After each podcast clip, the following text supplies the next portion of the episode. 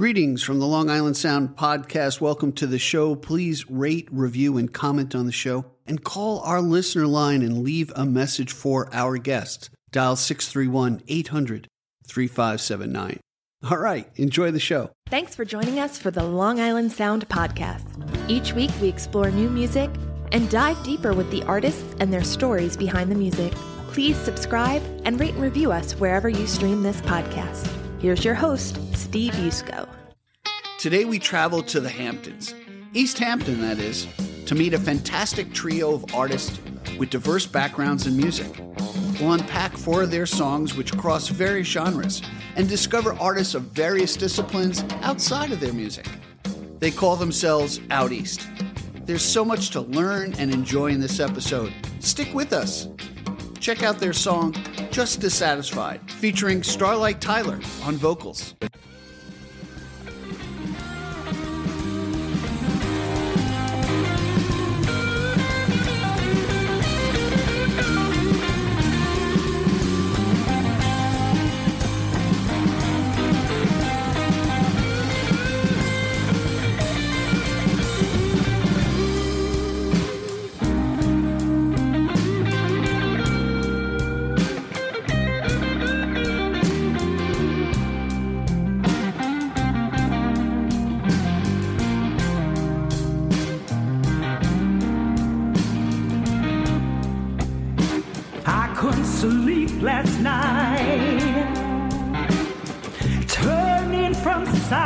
To side.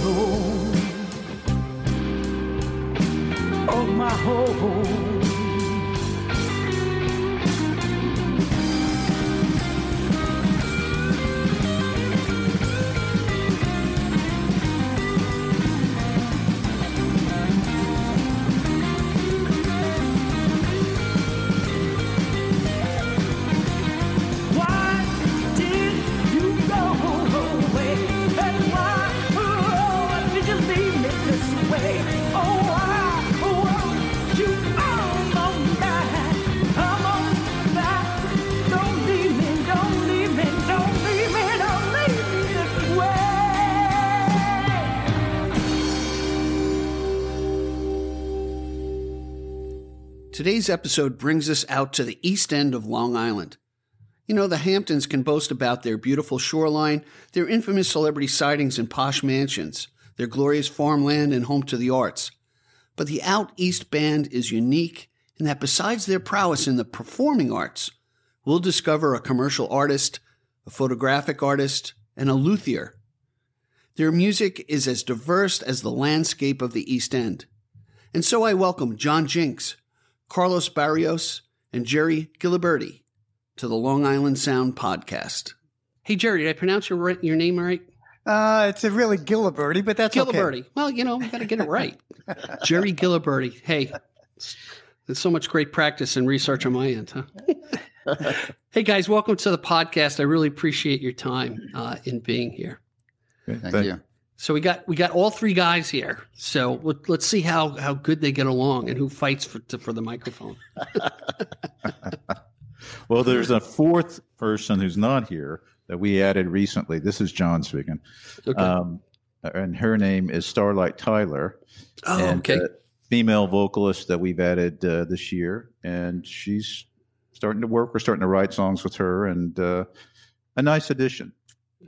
So she's featured in the song that we heard, the audience heard prior to your introduction, Just Dissatisfied, if I recall. That's true. All right. So now you're more than a trio. Now you got a gal in the process. That puts an interesting dynamic to things. So let, let's start from the beginning. How did you guys how did you guys meet? I'll I'll, I'll start with that. Um, Yeah. So we've all lived out here forever, um, you know, 20 plus years. Mhm. And uh, I just basically through playing in bands, and Gerry and I were in a trio, actually the original Out East, which was quite a few years ago, but it was with a guitarist named Brian Leclerc who moved away.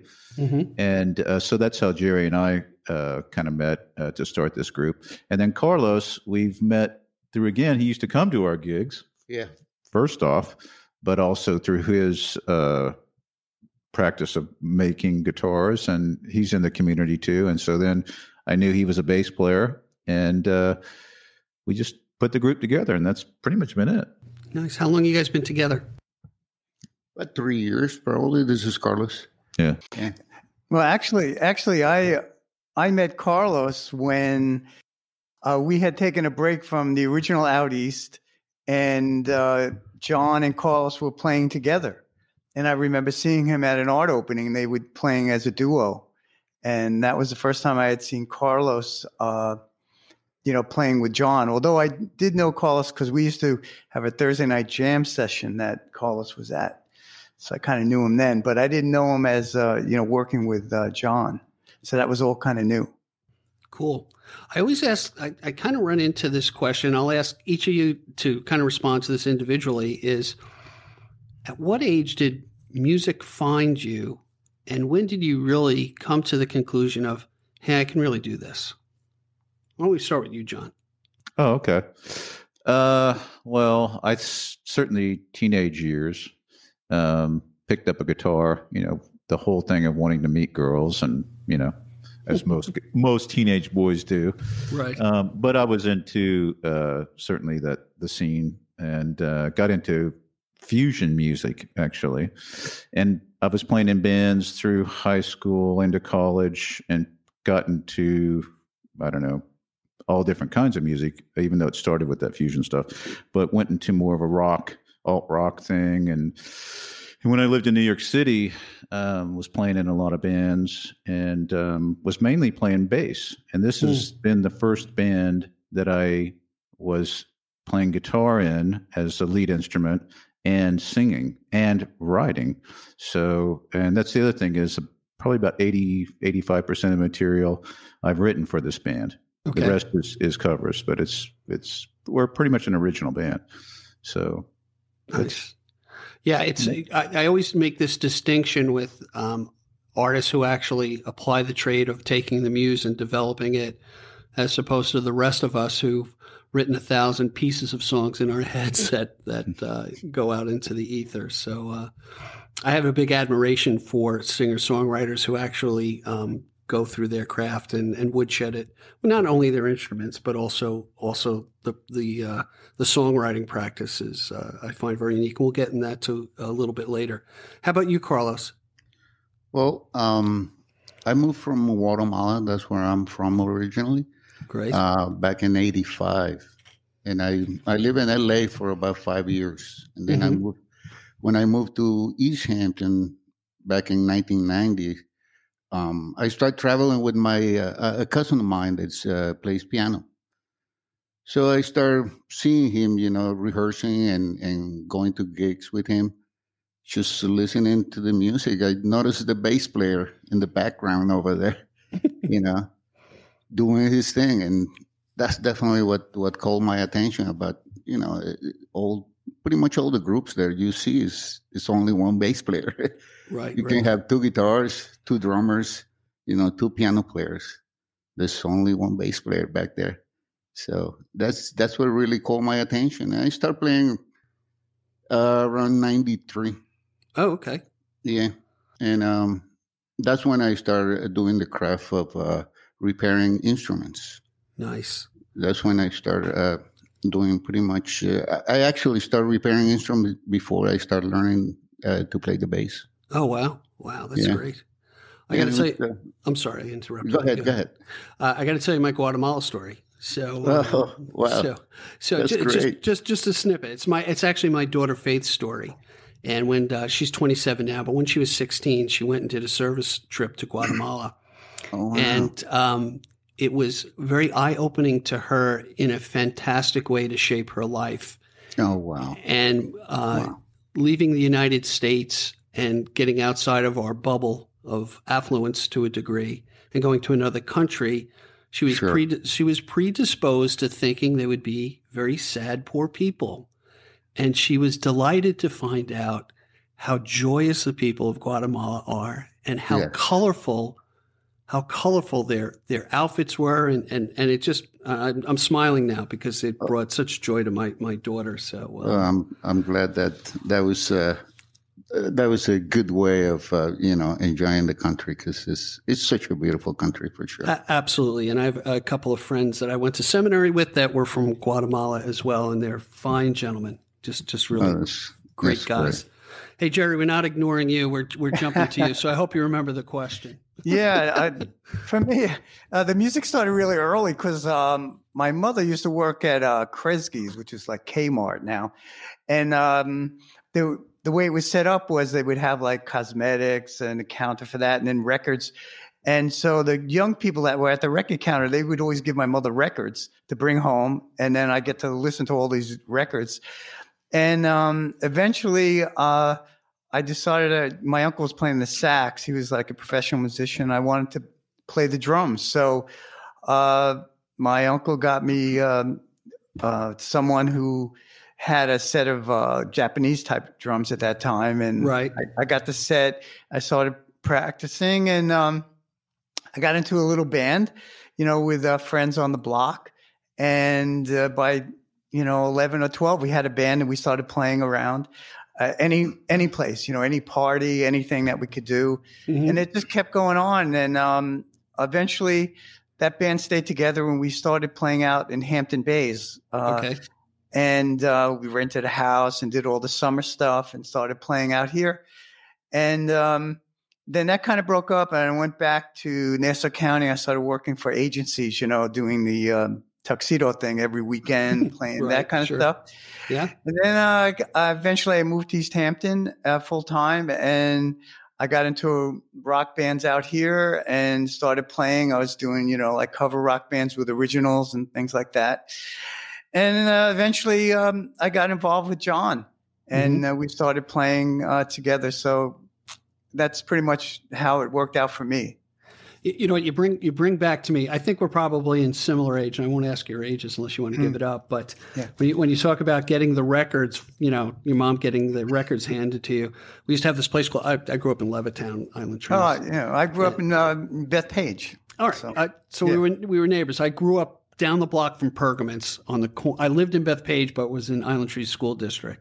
So, And and we'd we'd go to the record shop in, when we weren't getting our bowl cut haircuts.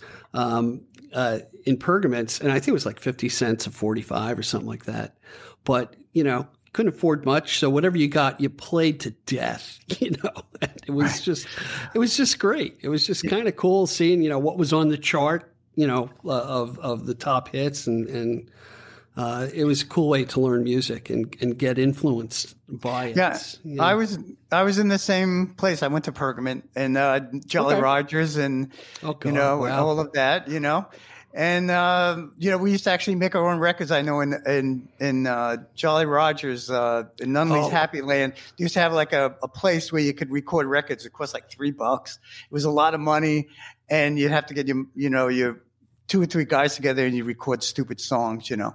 So you wow. do all that. You you remember at Nunley's Happy Land? That was like part of Jolly oh, yeah, Rogers. yeah. By the way, it was it was it was designated as Smiley's Happy Land. Nobody called it Smiley's Happy Land. It was Jolly No. Rogers, and they had the bumper Yeah. cars and the roller coaster and um, the carousel with the with the brass ring and the whole nine Right. yards. And and uh, I was always too short for the damn bumper cars, you know, so that that damaged me for the rest of my life. But uh, Yeah. So so we- you we- know.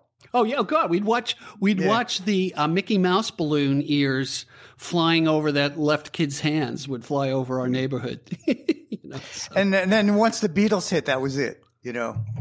That So- that changed everything. Well, well, well, well, tell me out of out of the three of you, what what were your your biggest were were the Beatles your musical influence? Let's let's let's go round robin again, John. What was your what did it for you? What grabbed you? God. Um, well, I was kind of, uh, like I said, my starting, I was playing in uh, the stage You- band, guitar Right. in the stage band, and, and then playing bass in the orchestra. And then I was playing in rock bands.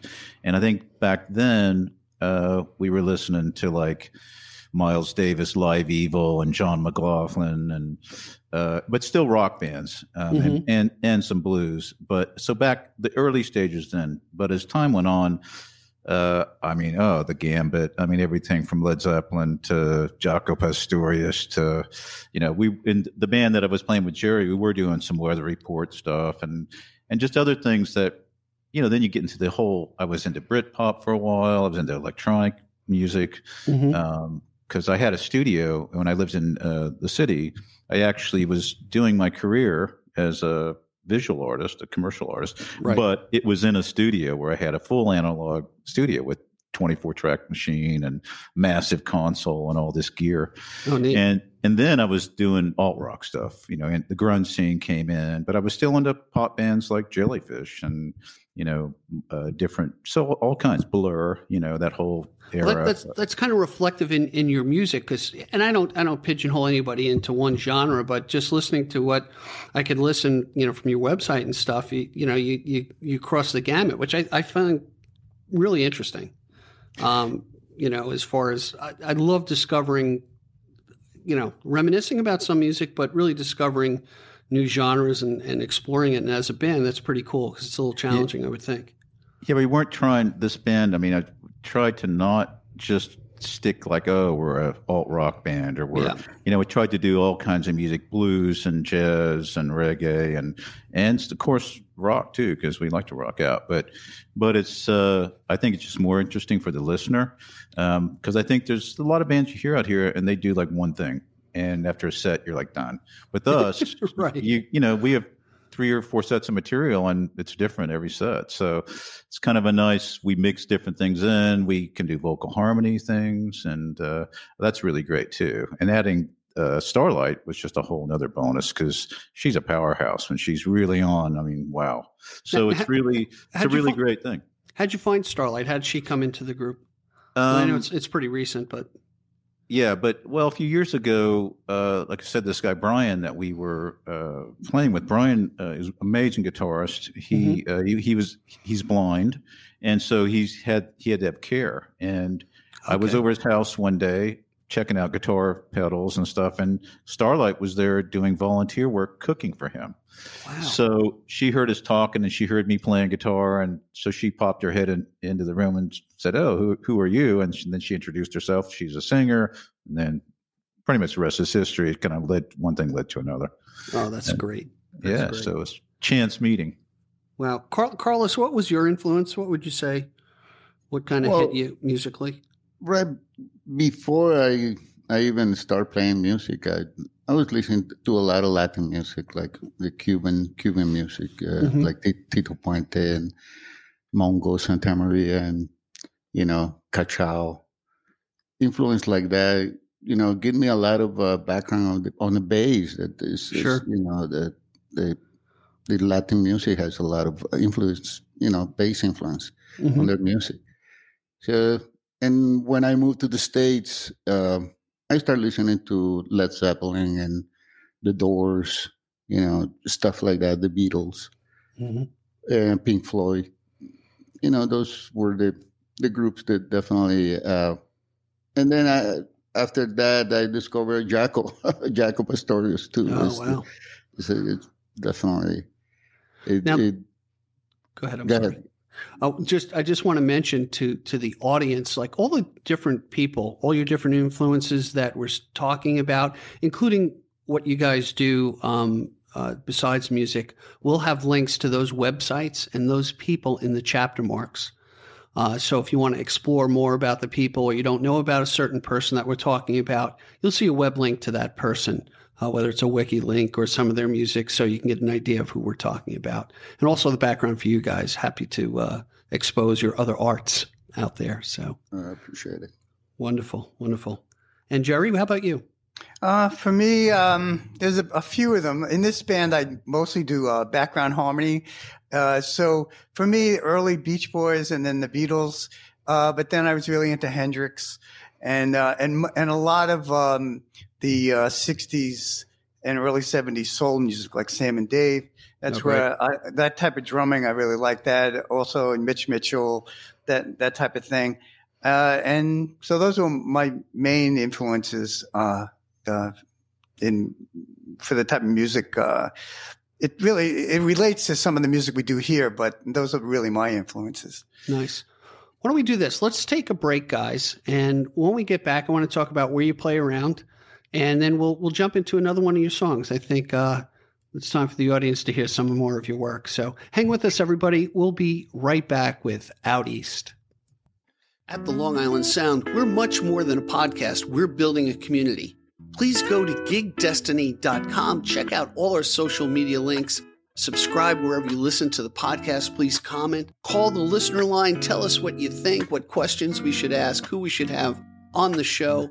And most of all, we thank you for your generous support. And remember, support the artists who are guests on the show. Now back to the Hey, podcast. everybody. We're back with Out East, and we've got a trio of guys here with extremely diverse backgrounds, both musically and artistically. But I got to ask you guys, uh, what's the neighborhood that you play in? You're you're out in East Hampton, I guess. All three of you. Do you stick to the East End, or you you tra- do you go out from there?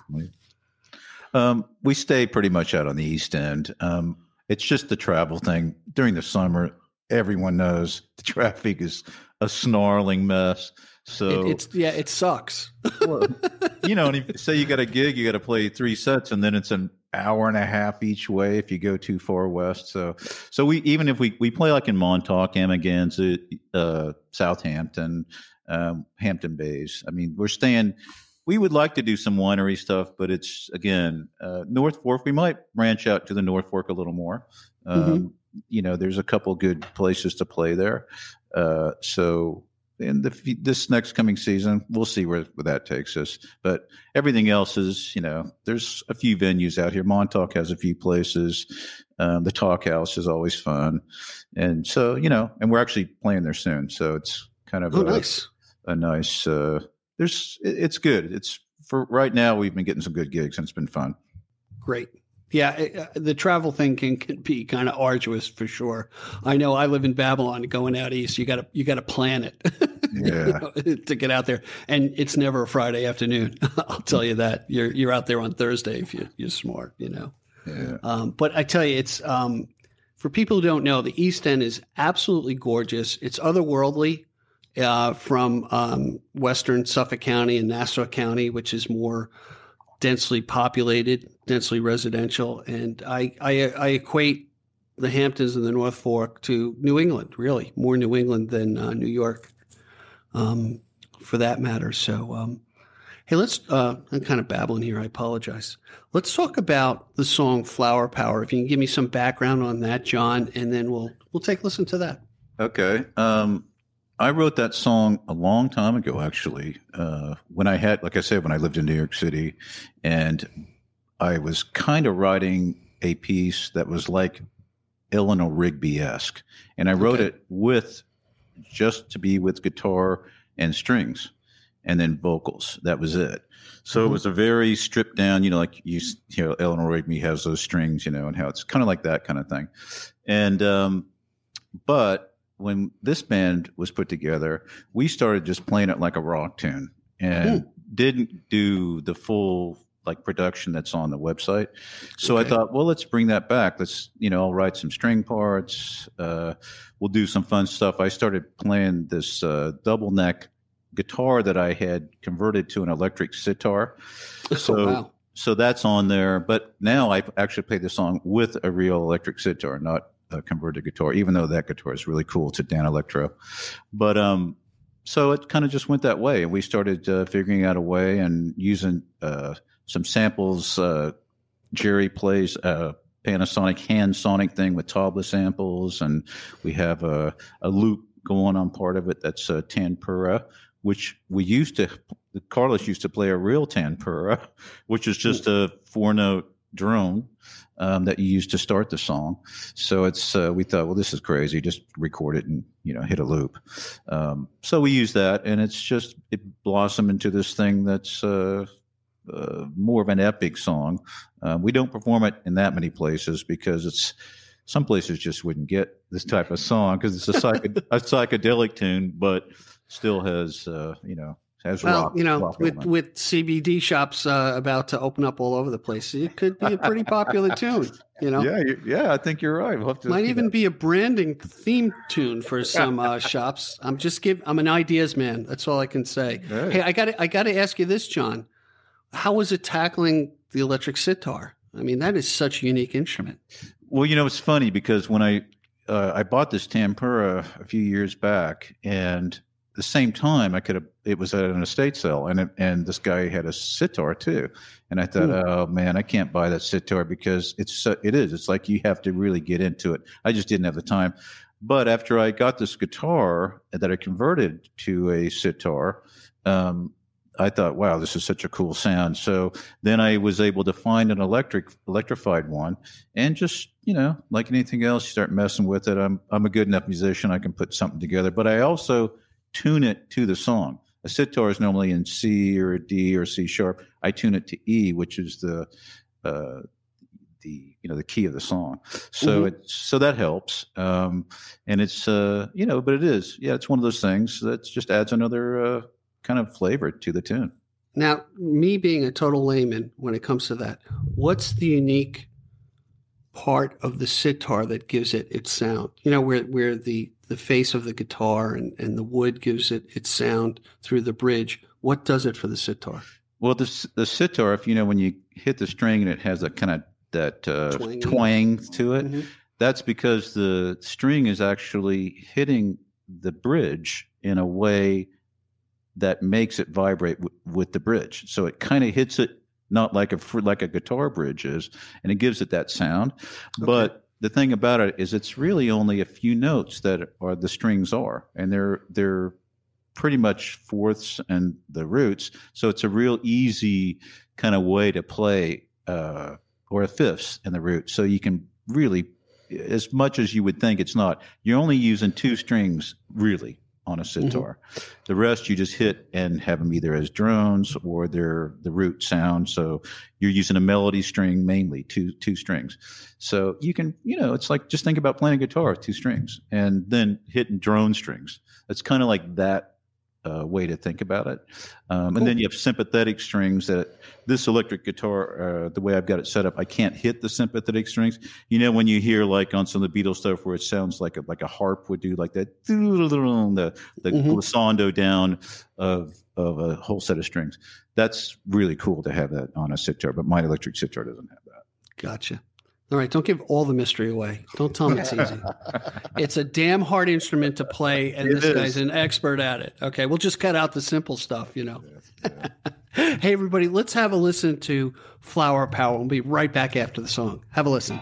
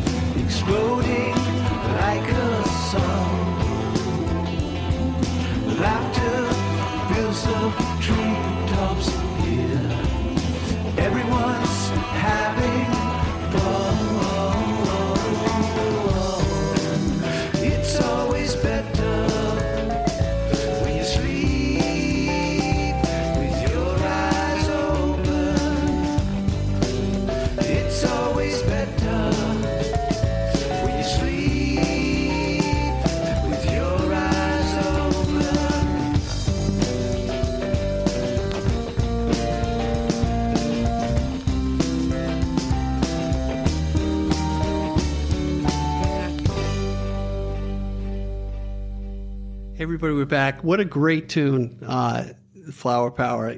it's just the sitar. That's the coolest thing, and and uh, you guys kind of shine in that song. I really, I really like listening to it.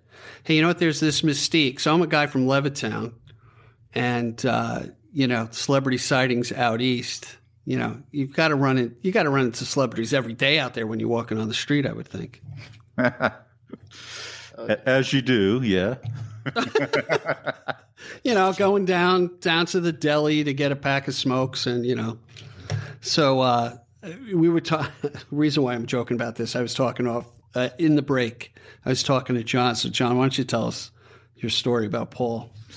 Okay, so there was uh, this is years ago when he was uh, still married, and uh, there was a friend of mine that was a cook at a, at a restaurant out here, and he's a drummer too, so I knew him through music. And he would uh, he'd like hip us. Paul McCartney used to come to this place, so he'd hip Mhm. us when he was going to show up, and so we a small little group of us would like go and like we're all waiting for Paul, you know. So, so Was and he, was he was he a vegetarian then?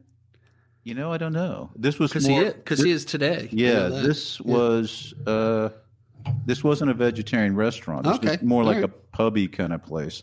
Anyway, so we went and um, we're waiting there, and he came with his wife, and they were at the bar, and he came over and said hello, and we and we were like, hey, you know, love your work, kind of thing. Like, I mean, what do you say to this guy? So, it, but he was right. very friendly. He wasn't because there was hardly anybody in the place too, but it Right. was it was really great. It, it wasn't uh, pretentious or anything weird, and it was you know here I am telling it on a podcast. You know, so Uh, that, that's neat. That's just. a little- How about how about any other guys, or you just with the common folk? well, I, one other thing, I used to play in a band in the city with all these Broadway stars, and the guy that was the guitarist in the band, his name's Michael Cerveris, major Broadway guy. At the time, he was doing uh, Tommy. He was Tommy in Tommy uh, Oh, on. Broadway. And through that, of course, you know, the Pete Townshend connection. So there was at one point, I am jamming in a guy's living room with Pete Townshend in New York. Come And- on. No, I'm not kidding. And it was just like, you know, people with guitars hanging out, you know, smoking weed, drinking beers. It was crazy. But I got, we also did a performance right after them at the China Club. And Okay. it, it was so loud, I had to turn, I was playing bass. I turned Entwistle's amp down half of what he had. And it was still freaking loud. Oh my God. It was crazy. That was uh, Wow. they- they Thunder fingers. They used to call him, I think, right? Yeah, yeah, it's true. Thunder fingers. I've never met uh, anybody out here. I think I've seen some, but uh, I did get to meet uh, Pete Best. Oh, any- anybody knows who that is. And uh, I was on a tour, uh, a, a Beatle tour that in England and in Liverpool, and uh, we got to go to see uh, the Casbah, where his mother had this underground uh, club, and uh, Pete Best was there, and he greeted everybody. And then um, during that time, they had a, a big festival, and he actually played with his band. There were all these uh, tribute uh, Beatle bands, really cool ones, you know.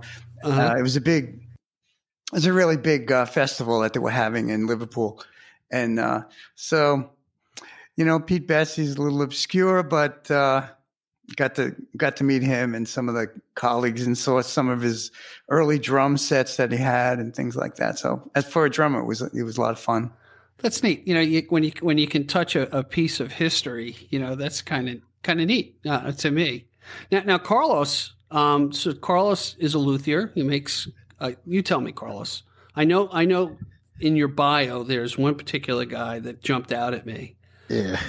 Uh, so, what if you can talk about it? You know, Yeah, tell yeah, I can. I just uh, met uh. Smith And, uh, a couple of years pay, ago.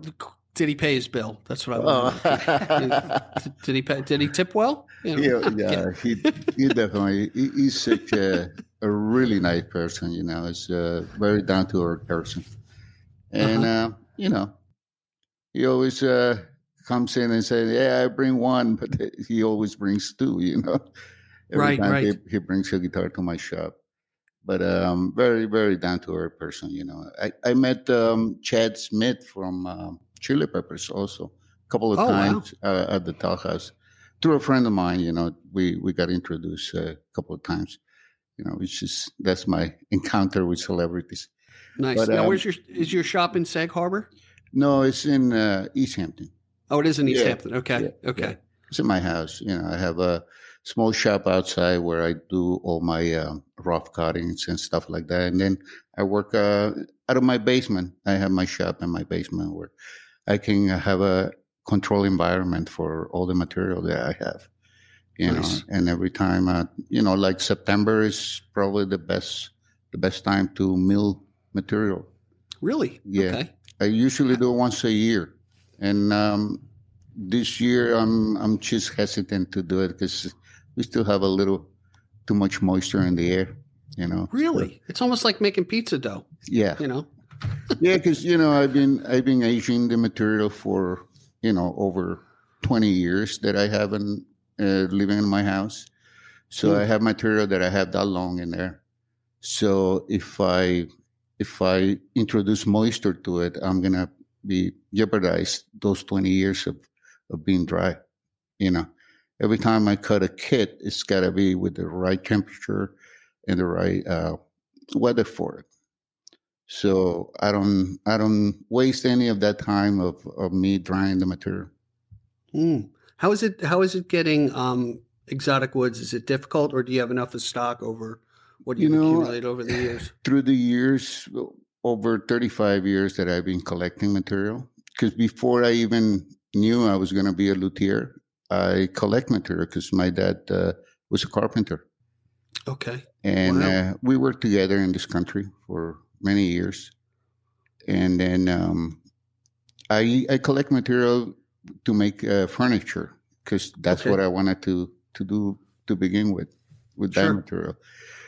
But um, when I got introduced to music and like I said, going to gigs with my cousin really opened a, a totally different door of uh, of um, creativity hmm on the instruments. You know, when I when I start playing the bass, I start listening to Jaco, and I wanted to have a fretless bass. Hmm. And uh, I, you know, I I I looked for it for for a couple of months, and then I said, you know what, I can I can make one of them. and that's what I did. That's when I my work with instruments uh, began. Now I got to I got to ask you this because at least as far as a, a knucklehead from Levittown knows, luthiers are not easy to find. Do you study under somebody to become luthier? Are you self-taught? I'm how did- self-taught. How did, I'm a self-taught luthier. wow. Uh, and then and- and then it's word of mouth, basically. pretty much uh, all all these years that I that I the you know two years ago, three years ago, I made cars, but I never did. Um, the last few years, I've been trying to advertise a little more, a little more. I just don't want to get overloaded with with uh, instruments because then then you're losing the precious time with each instrument, you know Right. and right. that's that's what I want to deliver. I just want to deliver quality, and uh, that's what I, you know, finally. Uh, I So I'm uh, going to I'm going to explain two ends of the spectrum. So we have a luthier in Carlos that is so good, in particular about when he actually cuts his wood. Okay, and I'm going to tell you my horror story. I had an Ovation guitar with a cedar top, not thinking that it should be in a humidified room Yeah. with some moisture in the air. And I get a call. My daughter was 12 at the time, and she said, "Hey, Dad, your guitar exploded." yeah, I'm like, what? Yeah, the whole bridge just popped off. I'm like, holy shit. Yeah, I re-glued it. It looked like crap, but it was playable somewhat. But uh, yeah, it's important. yeah. It's very important to even even apply a little moisture to the instrument, so you know the instrument is, is always expanding and contracting. Hmm. So you want to keep that that movement, you know. Gotcha. Now, as I look at the guitars, you see those guitars behind me. So I, do I get a spray bottle and just spray them up? no, no, No? No? no, with a with a wet rag. You know, Right, a, a okay. moisturizer, not not See? a, yeah. I'm I'm I'm really good at this music stuff. Is that why the strings are rusty? Oh, okay. hey, let's let's get into. Uh, I'd really like to talk about. So we talked about a little bit about um, Carlos as a luthier. Um, Gerry, tell me tell me about your work because I, I really love your bios on your website. Uh, by the way, the website is uh, outeastmusic.com. And the artwork, it just kind of blew me away. It just really kind of put a smile to my face when i see what you guys are into. So tell us a little bit about your background, Gerry. Well, I, you know, I started out uh, in college as a graphic artist, you know, doing graphic art and photography. You know, did weddings and things like that while I was in college, and and then eventually, uh, you know, I tried to do more of my own types of photography, and uh, and eventually um, created a group. Was part of a group out here called the East End Photographers Group, and eventually I just I've been running that for many many years now, and we have a lot of art shows, things like that, uh, here, uh, and different different locations from um, West Hampton, Remsenburg, uh, East Hampton, Southampton, uh, even Montauk. You know, they have uh, some places to to show work, and so I've been doing that for many many years. And you know, I had my own darkroom when uh, we everyone was doing film. You know, and, and that's how I came up. You know, learning how to do film and having the darkroom. Actually, I still have my darkroom. It's kind of, uh, you know, I'm not doing anything in it right now. But uh, recently, I started shooting some film again, so I have some film that I want to develop. But uh, been saying that for like a year and a half or more. you know, Well, but every, that- well, everything's and- digital. And now and now it's recorded, and now I'll put pressure on you to get it done Okay. everyone's hearing about it. There's no pressure like that. You know? Well, the, a lot of young people now are becoming to uh, discovering film, and uh, so that's kind of a kind of a new thing. And uh, so you know, but everything's uh, digital now. So we have a lot of. We just had uh, a show recently uh, at a place here called Ashawagh Hall, and that's in uh, East Hampton. There's an art show there every weekend of different Mm. types of art, uh, and uh, so that's what I've been doing. I've been busy doing that, and uh, you know, hopefully I'm gonna I'm gonna take a trip, a couple of trips soon this year, finally, and Yeah, uh, you know, get some new images. Nice, nice. Yeah, we were at. I was out west. I drove from Tucson, Arizona, up to Utah with my daughter, and then uh, Mount Zion National Park was, man, what's that picturesque? It was great. Wow. Great, great place to go. Uh, only spent a couple of days there, camped out there, and just really, really nice. I took a couple of pictures too, digital, of course. I, you know, it's interesting when you talk about the uh, younger people getting into the film. It's just like you know the vinyl uh, coming back. You know, where where people are uh, even artists are releasing albums with a, a vinyl uh, counterpart to it. And cassettes too. I don't think it's going to go back to eight tracks, but definitely they're putting cassettes out as well. I know. I had I had an eight track in my '69 Nova. Loved it. and I played the Doors uh, "Soft Parade" nonstop because I was crazy.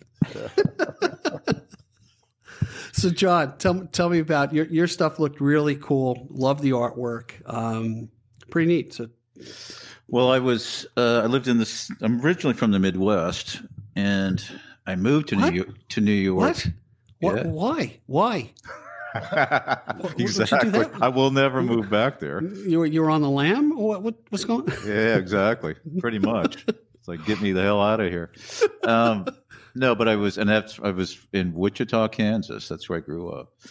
But uh, um, no, I moved out to New York to uh, follow my dream of being an illustrator, and uh, pretty much stayed in New York and uh, kind of did the best I could and and did pretty well. And so I was uh, working a lot for after a few years uh, ad agencies and uh, you know was uh, one of the premier illustrators in the country. Really, I had reps in Japan. I had reps on the West Coast. Wow. I worked with all the the greats in New York. You name it, the agencies there. I worked there.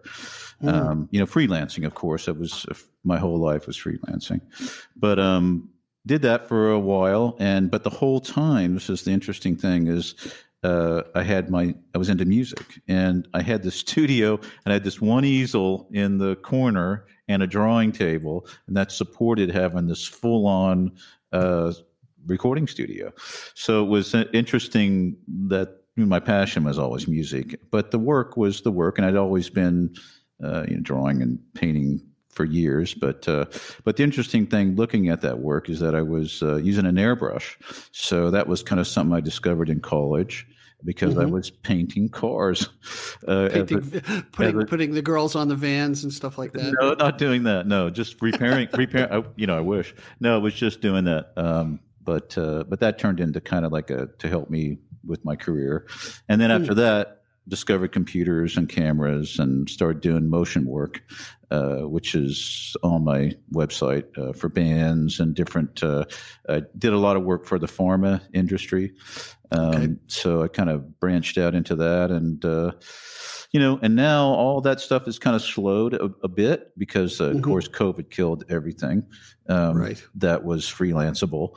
Um, but in a way, it's kind of uh, you know, we'll see where it goes from here. But it's also, you know, it's uh, given me more time to focus on music, which has been great. And and uh, You, you know what's in- you know it's refreshing to hear, and I, I interview a lot of musicians, and I've heard the sad stories of I had to put it down to do this or that, support the family, and the fact that you were able to, all you guys, you know, uh, to get into the visual arts and the crafting with Carlos and play music and and keep that alive and going and bring bring really um, all the things that you've been exposed to into your music really kind of forms who you are as as out east today you know all those all those influences. And and it's just refreshing to hear because i've heard the sad stories all the time. Uh, too many to to count to be honest with you. It's true. It's very hey, true. let's do, what what song would you like uh, the audience to hear next How about if you put that live Wandering song so people could hear what the band sounds like live? Okay. All right. So let's listen to Wandering. It's a live version. And when we come back, let's talk about the song. Sound good? Good. All right, everybody. Check it out. We'll be right back.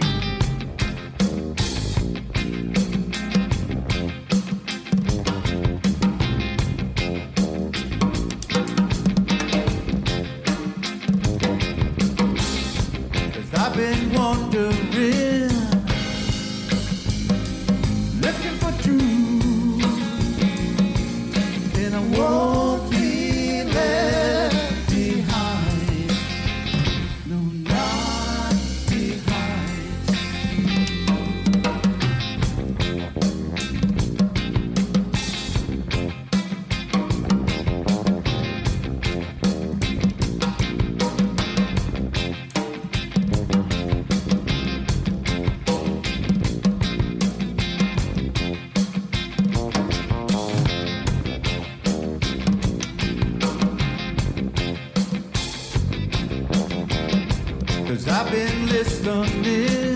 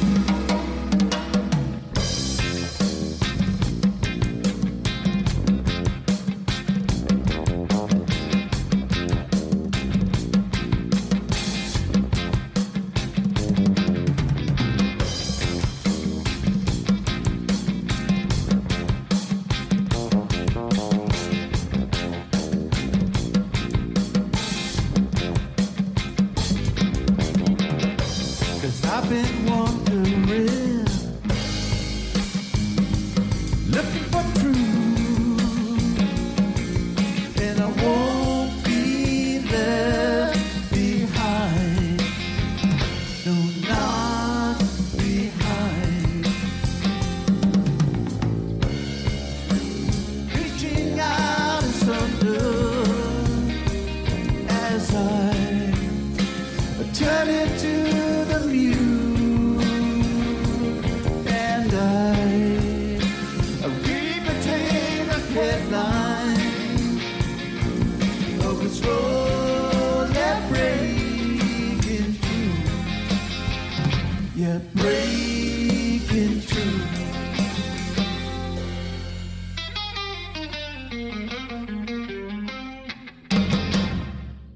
back, guys, from the song Wondering. Who's going to tell us about it? Oh, yeah. Uh, John can. Okay, I'll do say. Uh, let's see. What can we say about Wondering? Well, it's one of the few politically oriented songs we do. I mean, the lyrics are basically, yeah, don't get fooled by uh, the powers that be, and that's so So, So timely. important, So yeah. timely. Holy Yeah. crap. Yeah today. Um, you know, and it's also it's also what's nice is it has a nice message. It's about unity too. Um, it- it's it's kind of got there's a section of it that is kind of like oh this big uplifting kind of climax in the tune, um, but it's great. It's kind of uh, it's I think the only reggae tune we're doing right now. Yeah, that's the only one. Um, but it's definitely uh, it's our version. I mean, this is the thing. Any anything that we do, it's not like straight. Uh, even like that, the tune that uh, Starlight sings on. That's a that is a minor blues that I wrote, but it's Mhm. not really a straight minor blues at all either. So it's kind of uh, we take a different twist to it. And Wandering is the same. We have a section where it goes into ska. It uh, and then it, like I said, it goes into this kind of hard, almost. Uh, chili pepperish type of thing where I'm playing wah wah guitar and you know it's just like funk gets funky and then goes back to reggae. So it's a interesting tune.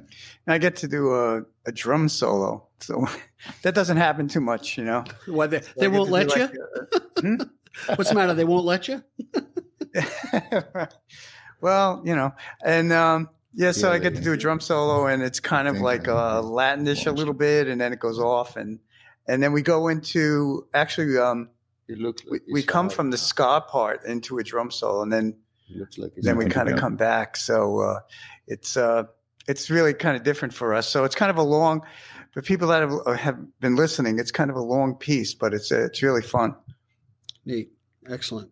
Well, I'll definitely, I'll definitely leave links to to your other music if that's okay with you. It's on SoundCloud, I believe. I'll I'll leave them in the chapter marks for people to discover your music and go from there. And then we'll also, um, so anyone who's a guest on on my program is um, welcome to. Uh, you know, I post any any of the stuff, any of the events, any of the gigs that you have on the Gig Destiny uh, site.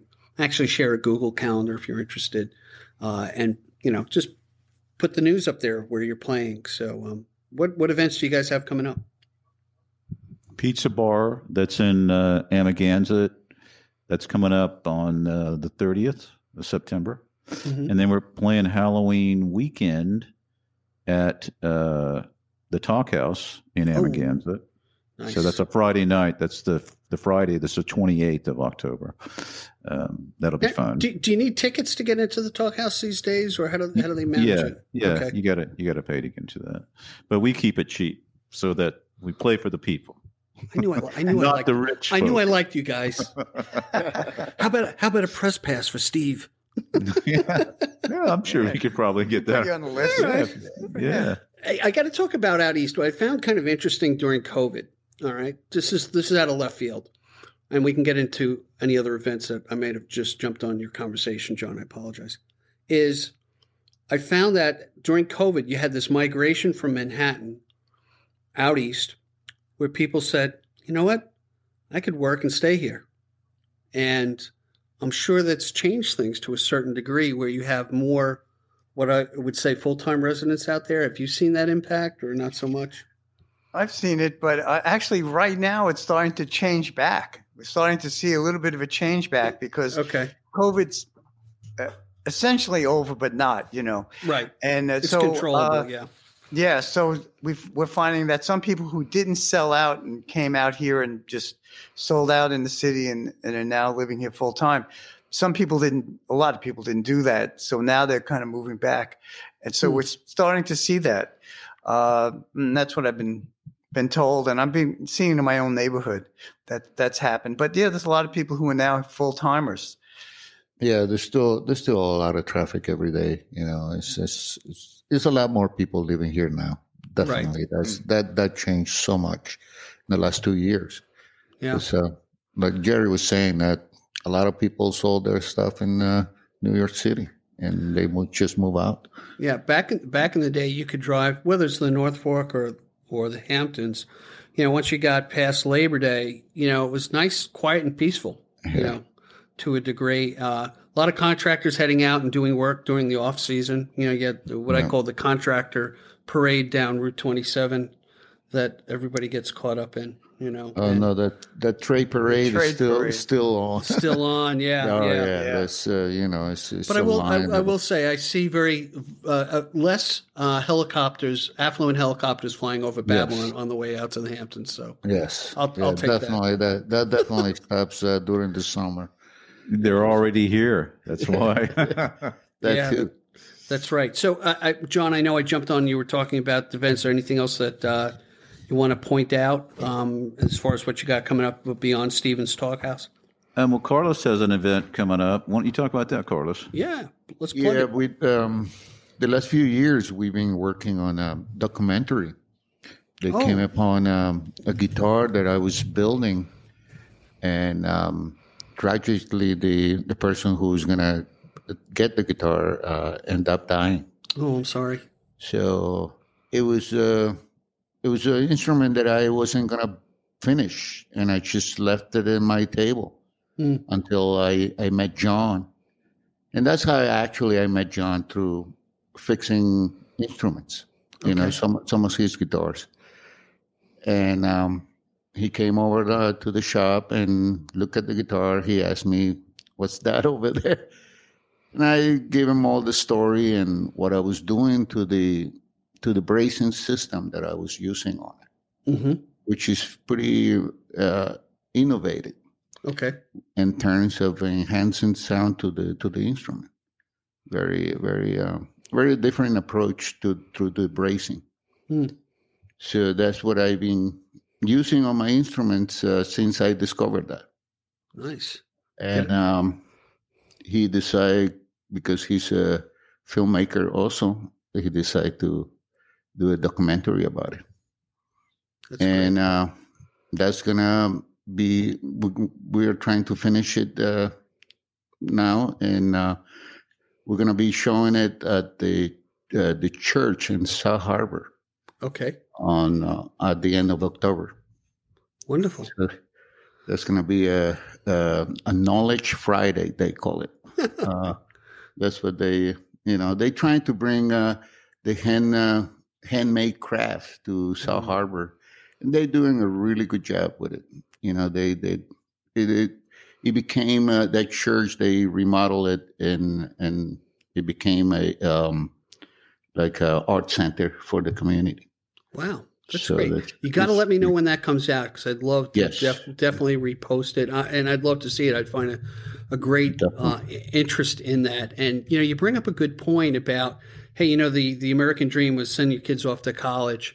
And, and it may have been your kid doesn't have to go to college. He can learn a trade and do very well and, and Exactly. and support themselves and do what they love. I think the tide, at least from an idea, is starting to turn. Um, and it's our education system that has to bring it along. Hey, I went to Catholic school. We didn't even have shop, which, if you've seen any of my woodwork, you would say, yeah, he never took shop. So, uh, no, it's just uh, you know, if you if you like the craft, definitely you you get into it for sure. right. You know, what- what, what's interesting, what you do to me is that you can build a piece of furniture and no one worries about how it sounds unless the Yes. drawer, drawer squeaks when it goes Yes. in, right? Exactly. but you're you're working with wood to get tonality and and things that I don't know about out of it. And that's actually the title of the documentary. It's oh, come called on, really? In, in Search of Tone, the guitar maker's path. That's the that's the title. Oh man, Yeah. I love it. Oh, I, I wish I wish you all the best with that. Oh, Absolutely. I appreciate it. Thank you very much. Yep. all right. Any other events, Gerry. No. Gerry? Any any future drum solos you have planned out in the digs at all, or you kind of just go with it Yeah. when no one's paying attention? Right. Hey, I, I do want to hit one of the uh, one more song with you guys because I think you got great stuff. Tell me about the what what other song we should uh, profile here, Uh, I guess we could do this uh, kind of a simple rocker called Brigitte that I uh, wrote about a lovely French girl I met on the streets of New York and where is she today? in France. I'm I just here. blew the she's there. mystery. Oh well. Well, it's kind of like one of those where you, you know, it's a fling kind of thing, but she's still on your heart a little bit. So, Oh, how nice. perfect inspiration for a song. Wonderful. All right, everybody, let's listen to Brigitte, and we'll be right back after the song. Thanks so much, guys. We'll be right back.